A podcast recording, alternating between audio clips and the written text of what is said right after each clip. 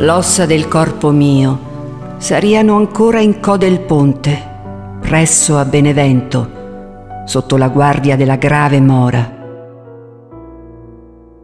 Or le bagna la pioggia e move il vento di fuor dal regno, quasi lungo il verde, dov'ei le trasmutò al lume spento.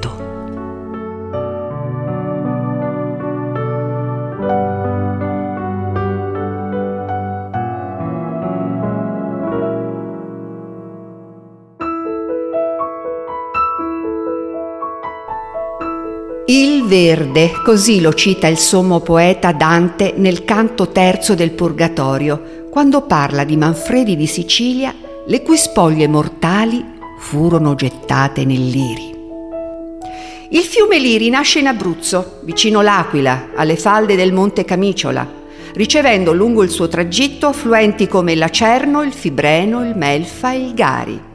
È proprio dopo la confluenza con quest'ultimo che il maestoso corso d'acqua cambia il suo nome in Garigliano nel tratto finale, fino a sfociare sulla costa del Tirreno. Non per vantarmi, ma sapete che mi hanno persino dedicato un tempio? A Minturno, sulla foce del Garigliano, sorgono i resti del complesso sacro a me dedicato. Nel 1926 fu condotto lo scavo sulla base del rinvenimento di materiale antico e in particolare di due dediche a Marica. Venturnis lucum Marica de cielo tactam. A Minturno il lucus di Marica fu colpito da un fulmine.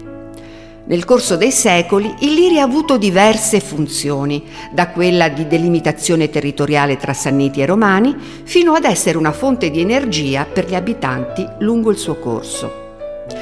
Ricordo quando gli antichi romani ad Arpino sfruttavano le acque del fiume per la produzione della lana, un'attività che perdurò nel corso dei secoli e si diffuse in tutta la valle del Liri. Fu grazie all'energia fornita dal fiume che il tratto di valle da Sora a Ceprano divenne tutto un opificio, anzi la Manchester dell'Italia meridionale, come è stato scritto. Un discorso a parte merita l'industria della carta. L'acqua del fiume, essendo a basse temperature, non consente la formazione di determinati batteri o alghe, per cui è un tipo di acqua pura, ottimale per la fabbricazione della carta. A tal proposito, nel 1800 numerose cartiere sorsero nella valle del Liri e in particolare a Isola. La cartiera Lefebvre, la Beaumont, la cartiera Mancini, per citare alcune tra le più importanti.